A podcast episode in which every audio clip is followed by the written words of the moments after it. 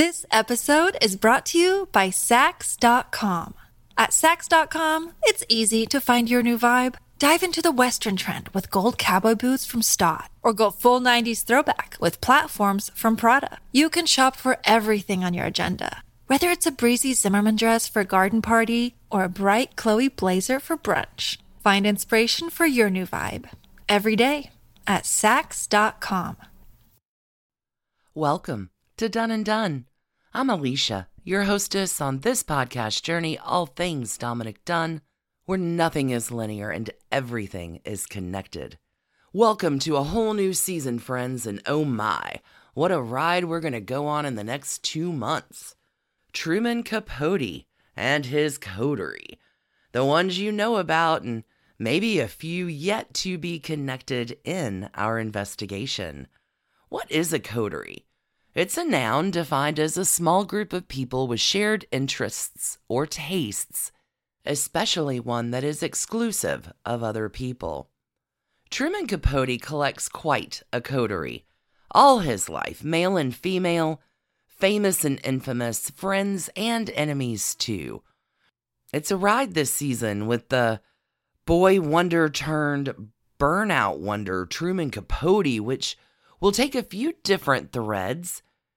There's a lot of ground to cover. Today, we're going to set the stage. Before we begin this introduction into unpacking Capote's coterie, I do have some tremendous thanks to give. A few names in our spyglass here. Thank you, thank you so much, Kathleen R. and Annie P. Can't tell you how grateful I am for your support over at patreon.com slash done and done. Very much appreciated. Thanks to both of you. Linda and Nick loved your emails. Thank you so, so much. Always so grateful for each of y'all for your support on Patreon, for coming back week after week. And we are here at episode 99. Can you believe it? Let's get into this season. We are talking about Truman Capote through the next few weeks. And not only the boy Wonder Truman, Wonderkind writer, and certainly his writing will play a part, but you may be asking, hey, Alicia, Truman hangs out with a lot of ladies. What about the Swans? Where are they in this story? Oh, we're going to meet them. All of Truman Capote's high society ladies Babe Paley, CZ Guest, Slim Keith, Marella Agnelli, Gloria Guinness, and Princess Lee Radziwill. These beautiful ladies in Truman's coterie are collected through his journey, but there are so many other ladies in his life before these six we remember. And men, too. Truman Capote collects quite a group of assorted characters, charmers, schemers, and big personalities, with Truman Capote always at that essential center. It's time to set the stage for this season in which we explore Truman Capote and his life through his writing, the places he goes, and the people who will intersect through it, including our man Nick. Let's investigate.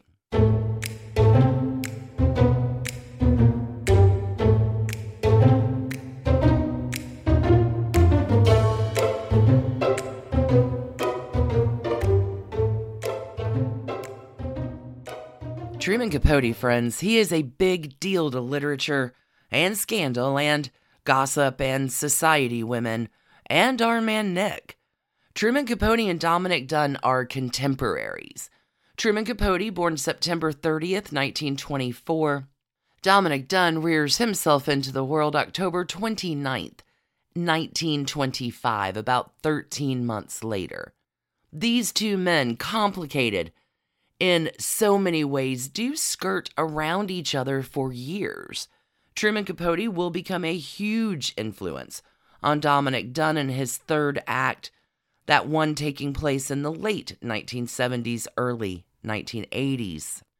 It is Truman Capote who Dominick Dunne models his first narrator after, Basil Plant, the narrator of The Two Mrs. Grenvilles. That nomenclature, Basil Plant, is a nod to Truman Capote's character of Dill in Harper Lee's To Kill a Mockingbird. Remember the two Mrs. Grenvilles, Dominick Dunne's roman à clef novel about the infamous Woodwards, Billy and Anne. We've covered that story many moons ago on Done and Dunne, but you know it's going to come up and back around again. I do believe that Dominick Dunne learns much from Truman Capote. Dominick will use Truman as inspiration for his first novel's narrator. Dominick Dunne, I think, will use Truman Capote as a touchstone in his life many, many times for how it's done and for how it might be better. Truman Capote is going to have a hard end. He sells out his friends and, well, gives in to many excesses. This could have been Dominick Dunne's path as well. Again, these two have much in common. People like to tell them their secrets. But where does the fine line come in between gossip and cruelty? I do have a glorious piece of writing here from our man Nick, taken from a Vanity Fair piece published in December 2005. This excerpt is from an article entitled Surviving the Darkness. I think this provides a bit of insight into Truman Capote. Dominick Dunne writes I always loved going back to Los Angeles because it was my home for 24 years and I have many friends there. Robert Blake is more on my mind than ever since I went to a screening of the film Capote, which deals with the four years Truman Capote spent writing in cold blood.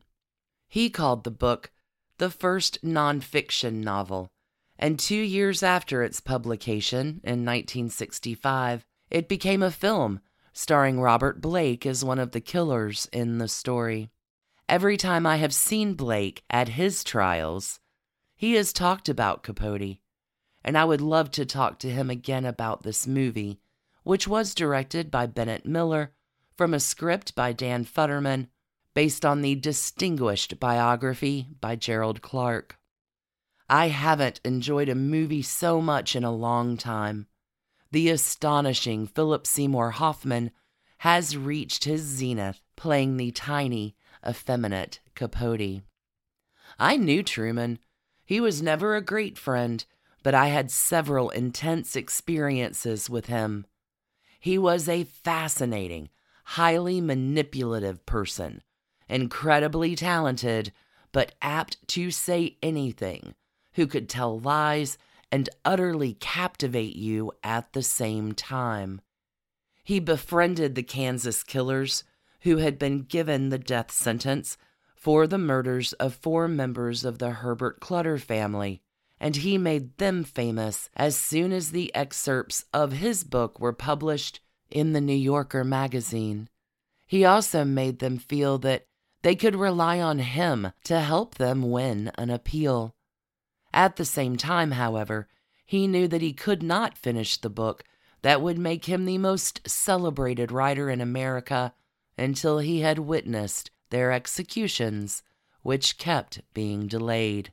Here's a very superficial story about Truman, but a revealing one, I think. In 1964, my wife and I celebrated our 10th wedding anniversary with a black and white ball at our house in Beverly Hills and there was much advance talk about the party.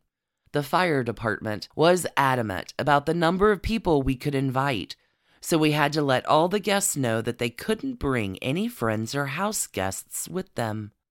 Truman was staying with the producer David Selznick and his movie star wife Jennifer Jones, so naturally we invited him. Then he called and asked if he could bring Alvin Dewey, the Kansas detective who had broken the case and arrested the killers, and his wife. I told Truman that because of the fire laws, we couldn't let anyone bring extra guests. But he wouldn't let it go. It was clear that he wasn't going to hang up until he had gotten the Deweys into the party, so eventually I relented. They were great, by the way and Truman got the idea for his famous black and white ball in New York two years later from our party, but he didn't invite us. Fortunately, there was another side to Truman. At the time in my life when I stayed for six months in a one room cabin in Oregon without a telephone or a television set, trying to pick up the pieces of my wrecked life. Truman wrote me the most wonderful letter. He said he was filled with admiration that I had dropped out of Hollywood and was dealing with my demons. He ended by saying, But remember this that is not where you belong. And when you get out of it, what you went there to get, you have to come back to your own life. I never forgot that. A year or so later, after I did return to my own life, I went to Truman's memorial service at a theater on Broadway. It occurred to me sitting there that if Truman had gone to a cabin in the mountains of Oregon and dealt with his demons, he wouldn't be dead at the age of 60. It is a fascinating view that we will explore this season, looking at Dominick Dunne through time against Truman Capote's life. They are contemporaries, and Dominick Dunne does take something from that heartfelt letter from Truman. Dominick Dunne's third act and him coming into his own is also the same period of time of Truman's self destruction. For our Patreon friends, You're Not Done Yet this week is a little bit about this story long before that letter arrived at Dunne's cabin in the woods. We'll be connecting a few interesting spiderwebs through Hollywood and Key West and Dominick Dunne and Truman Capote's interaction in the mid 1970s. In another slice of our coming season of Capote's Coterie, we're going to talk about a lot of other writers talking about Truman Capote, their recollections, their memories, in all the time periods of Truman's life and his career and his controversies. Truman Capote has so many writers in his coterie for good or ill. Again, friends, enemies, frenemies, we will make our way in this season to many luminaries in literature Gore Vidal, George Plimpton, to name a few. But this piece of writing, from a pretty complicated character himself, Norman Mailer, was truly stand out to me to use for this setting the stage episode. Norman Mailer in this passage would be recollecting memories from after the year 1955, but no later than about 1960. That slice of time, which has Truman sort of recreating himself yet again. Truman Capote will have many iterations of himself through his lifetime, but there is a core belief in Truman through every one of those personas he adopts through the decades. Norman Mailer, a pretty astute observer, recalls Truman Capote from this late 1950s time frame. Truman Capote was an extraordinary person. Extraordinary. Not extraordinary in the depth of his intelligence, but extraordinary in his daring. I once made a comment that he was one of the bravest men in New York, and you've no idea what it meant to walk around the way he did when he was young. I remember he was living in Brooklyn, and there was a set designer, I think it was Oliver Smith, who had a house about two blocks from where I lived in Brooklyn Heights. Truman lived in the basement there, so we'd run into each other on the street once in a while. One time when we did, we started walking, and I said, Let's have a drink, and we went into the nearest bar. It happened to be an old Irishman's bar. It was 100 yards long, or so it seemed, and they all had one foot up on the rail, these tough working class Irishmen and probably some Scots all drinking there. And we walk in, and there's Truman with the blonde hair that he still wore in bangs, and he had his little gabardine raincoat. He didn't have his arms in his sleeves, he had it tucked around his shoulders like a cape. And he walked in, and I walked in behind him and suddenly realized, oh my God. And we went to the back of the place and sat down and talked for a while. Nobody bothered us, but you know, it was one of those things where you just didn't relax for a moment. I figured there could well be trouble before we got out of there. It occurred to me then that Truman lived with that every minute of every day of his life. He insisted on being himself, and he was ready to take on what might happen. I was most impressed by that. This episode is brought to you by Saks.com. At Saks.com, it's easy to find your new vibe. Dive into the Western trend with gold cowboy boots from Staud, or go full 90s throwback with platforms from Prada. You can shop for everything on your agenda, whether it's a breezy Zimmermann dress for a garden party or a bright Chloe blazer for brunch. Find inspiration for your new vibe every day at Saks.com. Hey, it's Kaley Cuoco for Priceline. Ready to go to your happy place for a happy price? Well, why didn't you say so? Just download the Priceline app right now and save up to 60% on hotels. So, whether it's Cousin Kevin's Kazoo concert in Kansas City, go Kevin, or Becky's Bachelorette Bash in Bermuda, you never have to miss a trip ever again. So, download the Priceline app today. Your savings are waiting. Go to your happy place Go to your happy price, Priceline. Your brain needs support, and new OLLY Brainy Chews are a delightful way to take care of your cognitive health.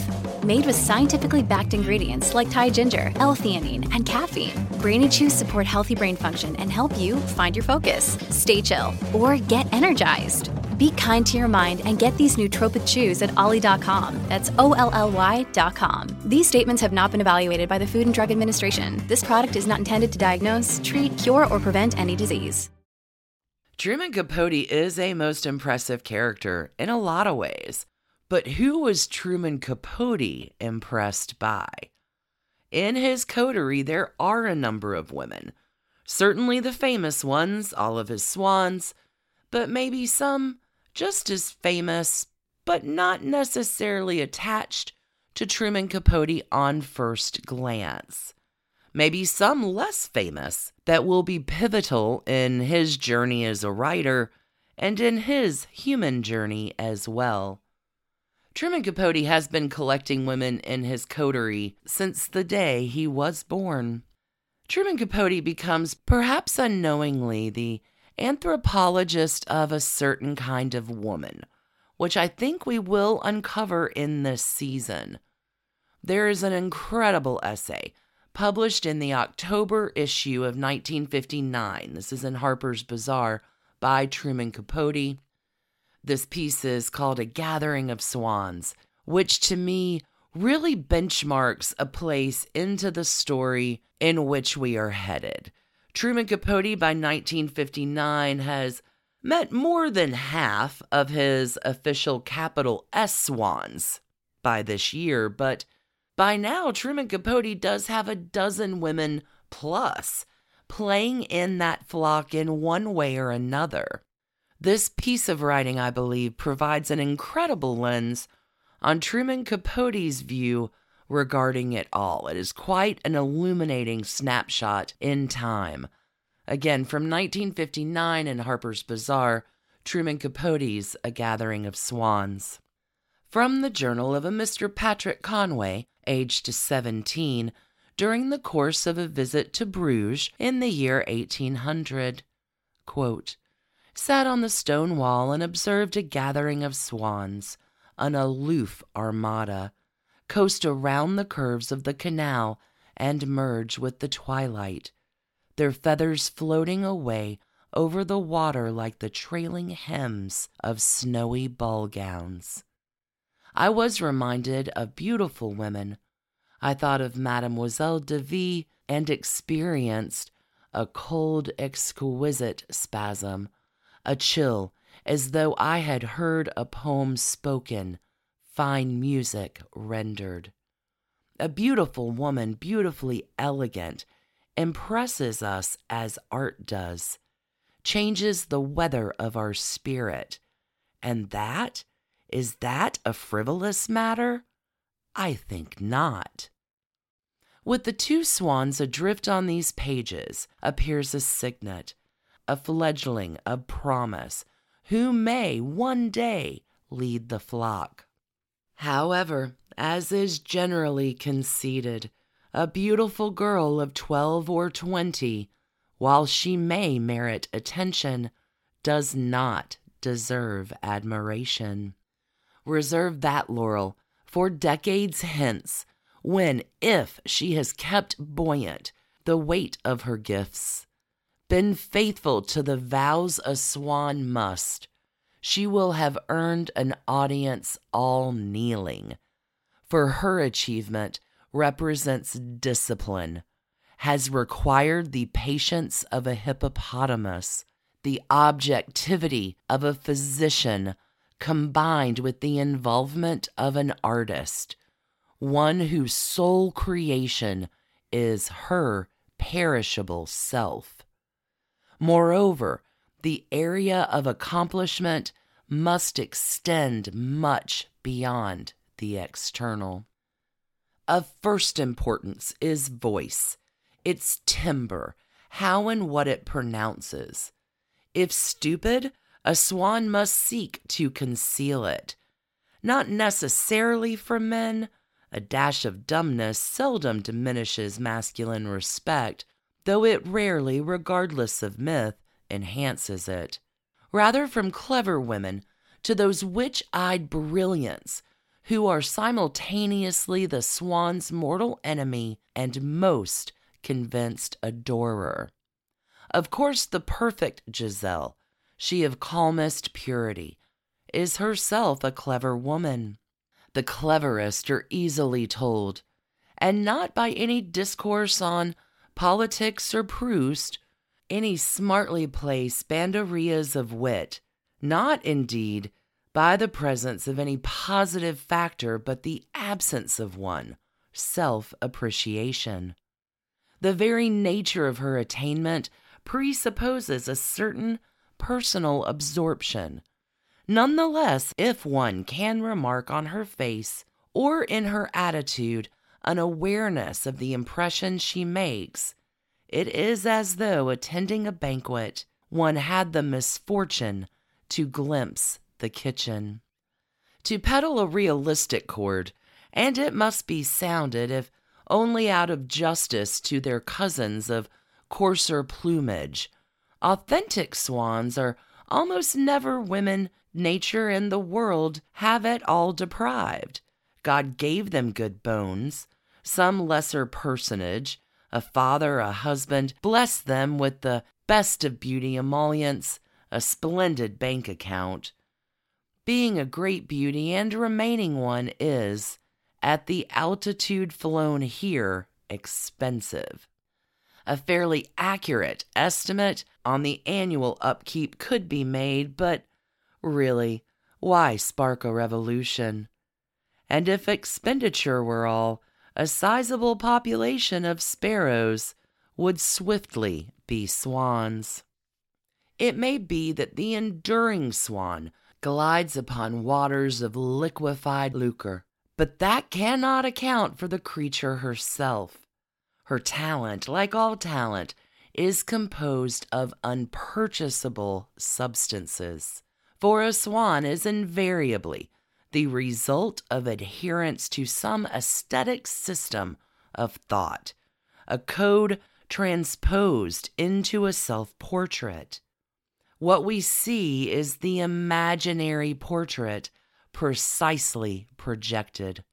This is why certain women, while not truly beautiful but triumphs over plainness, can occasionally provide the swan illusion their inner vision of themselves is so fixed, decorated with such clever artifice, that we surrender to their claim, even stand convinced of its genuineness. And it is genuine.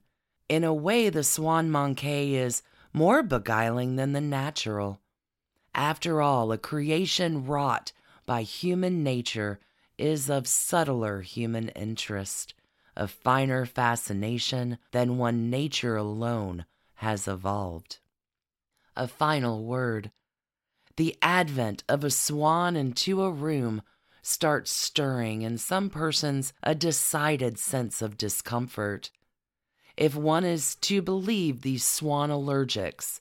Their hostility does not derive from envy, but, so they suggest, from a shadow of coldness and unreality the swan casts. Yet, isn't it true that an impression of coldness, usually false, accompanies perfection? And might it not be that what the critics actually feel is fear? In the presence of the very beautiful, as in the presence of the immensely intelligent, terror contributes to our overall reaction, and it is as much fright as appreciation which causes the stabbed by an icicle chill that, for a moment, murders us when a swan swims into view. What a revelation and premonition almost that entire piece is. Y'all may want to back up just a few minutes and hear all of that over again. What a stellar piece of writing, and again, a snapshot into Truman's perspective and his archaeological exploration of the women figures in his coterie. It is a whole new season, investigators. Capote's coterie, his friends, his enemies, his life of writing and influence, and all the folks that do flock to and around Truman Capote. Our first episode begins next Saturday on Done and Dunne. I hope you join us then, and I can't tell you how grateful I am for you joining us today for this Setting the Stage episode as we begin this next season. And in the meantime, if you want to add a little bit more to your Done and Dunne journey, it's a great week to check out patreon.com slash done and done. There you'll find early, ad-free episodes that come with our done drops, little bit of bonus material at the end of episodes. Patreon folks, stay tuned. Our Done Drop this week has a visit from our friend Andy Bellotti from Astrology with Andy. He joins us on Patreon to break down the natal chart of Truman Capote as we begin this season. Your Patreon support will also get you weekly Not Done Yet episodes. This is a deeper investigation into things we wrapped our Palm Beach Chronicles season this past week with a dig into the Kennedy family's time in Palm Beach and the real hidden history of the coconuts. This week's Not Done Yet, we'll be getting into Truman Capote and Dominick Dunne again in that earlier time period with a lot of interesting spiderwebs. Friends, thanks again for joining me. I am so excited to start this new season. Thank you for listening, your emails, your kind reviews, telling your friends, and your Patreon support. So grateful that you are here on this journey with us. See you next week or sooner. And until then, y'all know what to do. Stay curious and keep on investigating. Thanks for listening to the Done and Dunne podcast, a Hemlock Creatives production. You can email us at doneanddone at gmail.com you can follow us on Instagram at Done and Done Podcast. For further information about our episodes or sources, you can find us online at www.doneanddone.com. See you next week, friends.